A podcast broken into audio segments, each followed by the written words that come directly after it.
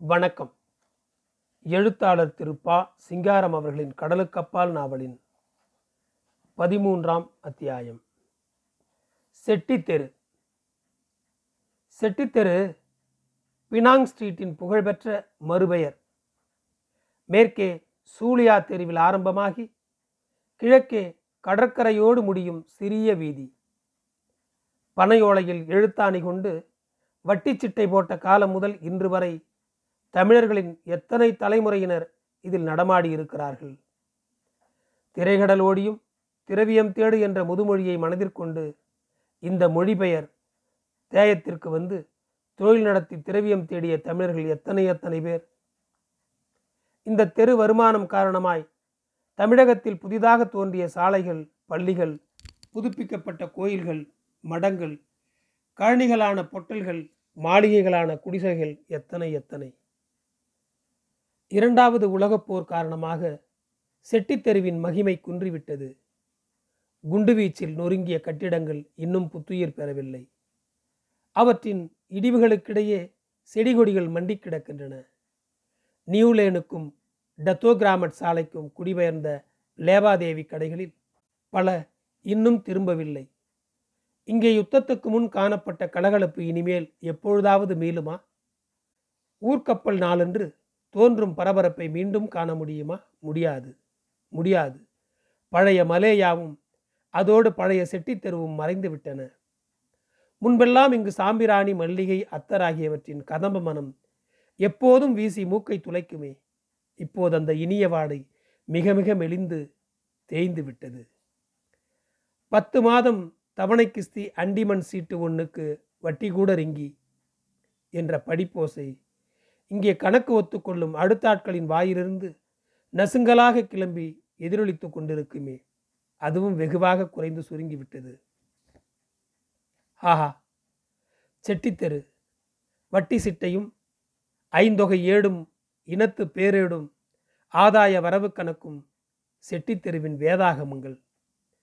அன்றாட சலவையாடையும் பறக்க பூசிய திருநீரும் நாகரிக சின்னங்கள். நாவடக்கமும் நெளிவு சுழிவும் முன்னேறுவதற்கான வழித்துறைகள்.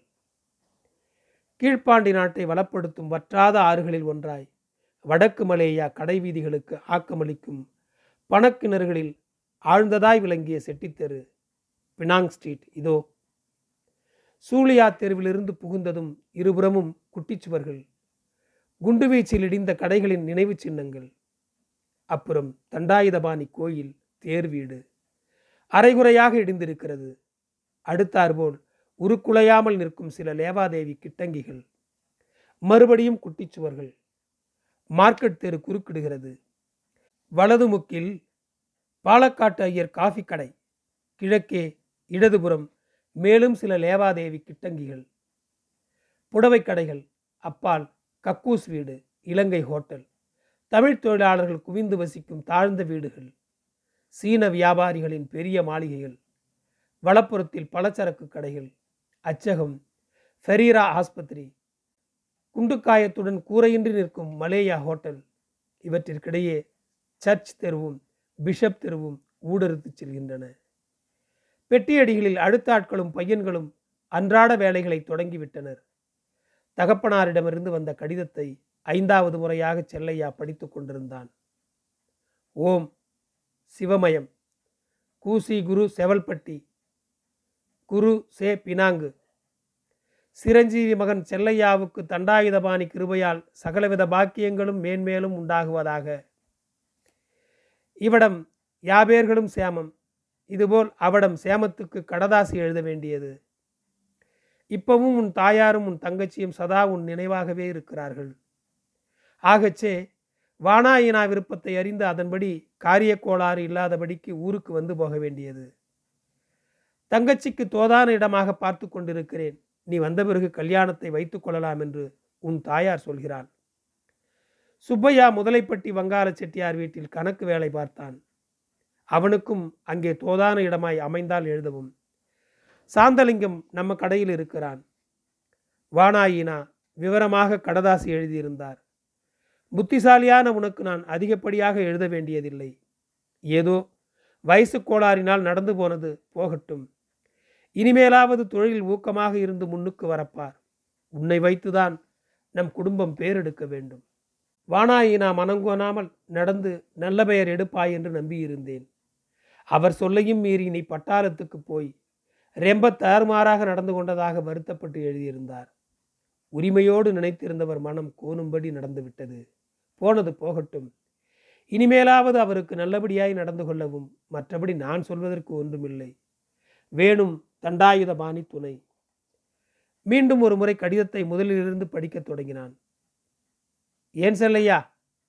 ஊர்ல எல்லாம் நல்ல செய்திதானே? அப்பு நல்லா இருக்காரா? எதிரே பெஞ்சு மீது உட்கார்ந்திருந்த மேலால் சின்னையா பிள்ளை கேட்டார். ஆமா எல்லாரும் நல்லா இருக்காக. பார்வையை மீண்டும் கடிதத்தில் செலுத்தினான். லம்சியான் வட்டிச்சீட்டை போட்டுட்டீங்களா? போட்டாச்சு இன்னும் சரிபார்க்கலை சரி விரசு பண்ணி வேலையை முடியுங்க. அம்புட்டு வட்டிச்சிட்டையும் நாலது வரை போட்ட ரெடியாக இருக்கணும்னு முதலாளி சொல்லியிருக்காரு. டேய் சுப்பா ஏன் இந்தா வந்துட்டேன்? ஓடி வந்து முன்னால் நின்றான். என்ன வர வர மாமியா கழுதை போல் ஆனாலாம்னு இருக்கு? ஏத்தம் போடுதோ? ம் சமயச்சிட்டை தினசரி ஏறிக்கினே இருக்கு. என்ன சங்கதி? ம் காகிரி விலை நேற்று முட்டைக்கோசு கேரட்டு. சி மொசரைய பாரு மொசரைய. இவர் ஓவியமாக முட்டைக்கோசு வாங்கி விட்டாருங்கிறே. மேலால் உருமினார். சமையல்காரர்களை கண்டாலே அவருக்கு பிடிக்காது. அவருடைய தகப்பனார் காளையப்பன் அம்பலம் அடுத்த கிட்டங்கியில் இருபத்தாறு வருட காலம் சமையல் வேலை பார்த்தவர். செல்லையாவுக்கு ஒரே எரிச்சலாக இருந்தது. சமையல் சிட்டை விசாரணை புதிதல்ல. என்ன காரணத்தாலோ அன்று அதை கேட்டுக்கொண்டிருக்க முடியவில்லை. வீட்டு சமையலுக்கு கருப்பையா தேவைப்பட்டதால் அரும்பாடுபட்டு ஈப்போவிலிருந்து சுப்பாயாவை வரவழைத்திருந்தார்கள். சமையலால் கிடைப்பது குதிரை கொம்பாக இருந்த காலம் அது. சுப்பையா மறுபடி கச்சாங்கோரங் அதாவது வருத்த கடலை வியாபாரத்துக்கு கிளம்பிவிட்டால் மேலாளை அடுப்பு மூட்டச் சொல்ல வேண்டியதுதான் கடிதத்தை மடித்து சட்டை பையில் வைத்துக்கொண்டு வெளியே போக எழுந்தான். என்ன சரி பார்த்தாச்சா? செல்லையா பக்கம் மேலால் திரும்பினார். வெளியே வேலை இருக்குது வந்து பார்க்கிறேன். எப்போ பார்க்கறத பார்த்துவிட்டு போ. அப்புறம் பார்க்கலாம் என்ன அவசரம்? செருப்பை மாட்டிக்கொண்டு வெளியே புறப்பட்டான். அடுத்த பெட்டியடிகளில் இருந்தோர் பேச்சை நிறுத்தாமலே முதல் பெட்டியடி பக்கம் பார்வையை திருப்பினார்கள். கடைசி பெட்டியடி மேலால் டிப்டாப் ஆவண்ணார் உணா புருவத்தை நெறித்து உதட்டை துருத்தியபடி சின்னையா பிள்ளையை குறிப்பாக நோக்கினார். செல்லையா மார்க்கெட் தெருவை தாண்டி நடந்த பொழுது வலப்புறத்தில் அப்துல் காதரின் குரல் கேட்டது. இங்கே வாம்பலா. என்ன திரும்பி பார்க்காம போயிற? சீனி முகமது ராவுத்தர் பலசரக்கு கடையில் மேசைக்கு பின்னே மகன் அப்துல் காதர் அட்டனைக்கால் போட்டு உட்கார்ந்திருந்தான். கடைக்குள் சென்று மேசையை ஒட்டியிருந்த நாற்காலியில் அமர்ந்தான். உன்னை பார்க்க வர எண்ணியிருந்தேன். ஏய் காசிம் தண்ணி கொண்டா? காசிம் இரண்டு கோப்பை தேநீரை ஒரு தட்டில் கொண்டு வந்து வைத்தான். பிளேயர்ஸ் டின்னை செல்லையா முன் மேசையில் வைத்துவிட்டு தேநீர் கோப்பையை எடுத்து குடித்தான். கடையில் ஒன்றும் தொந்தரவு இல்லையே. பிடிக்காவிட்டால் சொல்.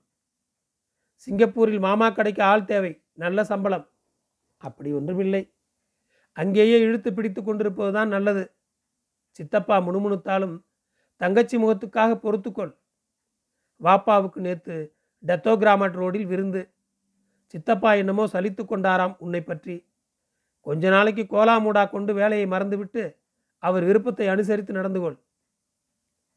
செல்லையா பேசாமல் சிரித்து கொண்டிருந்தான். எல்லாம் நல்லபடியாக முடியும். இங்கேயே சோறு உண்ணேன். வான்கோழி வேண்டாமப்பா வான்கோழி எனக்கு பிடிக்காது. பிஷப் ஸ்ட்ரீட்டில் கொஞ்சம் வேலை இருக்கிறது. மாணிக்கம் நேற்று வந்தானாமே பார்த்தாயா? எழுந்தான். இல்லையே பகாங் எஸ்டேட்டுக்கு மேனேஜர் போகச் சொல்கிறான் என்றானே என்ன ஆயிற்று? நல்லா போனானே அவனுக்கு பினாங்குக்கு பக்கத்திலேயே இருக்க வேண்டும். ஜாக்சனை எப்படியும் சரிகட்டி விடுவான். நேற்று கடைக்கு வந்தானாம். நான் அக்கறைக்கு போயிருந்தேன். சரி ஆறு மணிக்கு கடைப்பக்கம் வருகிறேன். நியூ பீச்சுக்கு போகலாம். ராஜதுரை சங்கதி தெரியுமா? என்ன சங்கதி? கோலாலம்பூரில் தானே இருக்கிறான்? போன வாரம் சைகோனுக்கு புறப்பட்டு போய்விட்டானாம். அவன் ஏன் இப்படி மாறிவிட்டான்? கடிதம் கூட எழுதுவதில்லை ஒரு ஒழுங்குமுறை கிடையாது. அவனுக்கெல்லாம் சண்டை சச்சரவு இருந்தால்தான் கலகலப்பு. ஒரே அடியாக குடித்து தொலைக்கிறானாம். நானும் கேள்விப்பட்டேன் என்ன செய்வது? சரி வருகிறேன். ஆறு மணிக்கு வருகிறேன். செல்லையா தெருவில் இறங்கி கிழக்கே நடந்தான். பிஷப் தெரு குறுக்கிட்டது. வலது முக்கில் கெடே கோப்பி உள்ளே நுழைந்தவன் ஜன்னலோரம் போய் உட்கார்ந்து காஃபிக்கு உத்தரவிட்டான். சேயின் சாப்! அடுத்த மேசையில் காஃபி குடித்து கொண்டிருந்த கட்டுருட்டான ஆள் முன்பு செல்லையாவின் அணியில் இருந்த துறைமுக தொழிலாளி பிச்சை எழுந்து வணங்கினான். பிச்சை! நல்லா இருக்கீல ஒன்றும் குறையில்லையே உட்காரு. உங்கள் புண்ணியத்தில் ஒன்றும் குறைச்சல் இல்லை. வேலை பார்த்து முடியலை காசுக்கும் பஞ்சம் இல்லை. பணத்தை மிச்சம் பண்ணு தண்ணி கடையில் எரிஞ்சிடாதே அதெல்லாம் மட்டாய் வச்சுக்கிடுவனுங்க. முகத்தில் சிரிப்பு படர்ந்தது. நீங்கள் ஊருக்கு எப்போ? கல்யாணம் காட்சி பண்ணலாம்ல? கப்பல் விடட்டும் பார்க்கலாம். உட்காரு. நேரமாகுதுங்க போகணும். துறைமுகத்தில் இப்போ ஒன்றும் கசகள் இல்லையே. ஒன்றுமில்லை. நேதாசி புண்ணியத்தில் எங்ககிட்ட ஒரு பயிலும் வாலாட்ட மாட்டான். எலும்பை எண்ணி வச்சிருவான். தமிழ்ப்பா எண்ணி எல்லோருக்கும் தெரிஞ்சு போச்சு. நான் வாரணுங்க. ஒன்று ஆனால் போனால் சொல்லிவிடுங்க. துறைமுகத்தில் ஐயன்னே ஆளுக ரொம்ப பேர் இருக்கம். எந்த கொம்பனாக இருந்தாலும் சரி. ஒரு கை பார்த்துக்கிடலாம். வாரணுங்க. சேயிந்த். சரி போயிட்டு வா. எதிர்ப்புறத்தில் இருந்த சம்சு சாராய கடையில் சுப்பையா பாகவதரின் வாழையடி வாழையென வந்தது இரு கூட்டம் இசைத்தட்டின் கீறல்கள் மீறி கிளம்பி ஒழித்தது சீனர்களும் தமிழர்களும் உள்ளும் புறமும் நடந்தனர். செல்லையா காஃபி மங்கை எடுத்து ஒரு மடக்கு குடித்தான். இப்படியே எவ்வளவு காலம் தள்ளுவது? வேலையில் மனம் செல்லவில்லையே. முதலாளி வர வர நம்மிடம் பேசுவதை கூட சுருக்கிவிட்டார் மரகதத்தை நாகலிங்கத்துக்கு கட்டப்போவதாக கூட சொன்னாராம். நாகலிங்கம் கொதக்கு பயல். அவனா மரகத்துக்கு மாப்பிள்ளை. இன்னொரு மடக்கு காவி குடித்துவிட்டு சிகரெட் பற்ற வைத்து புகைத்தான். எனக்கும் லேவாதேவி தொழிலுக்கும் ஒத்து வராது என்று வீட்டில் சொன்னாராம்.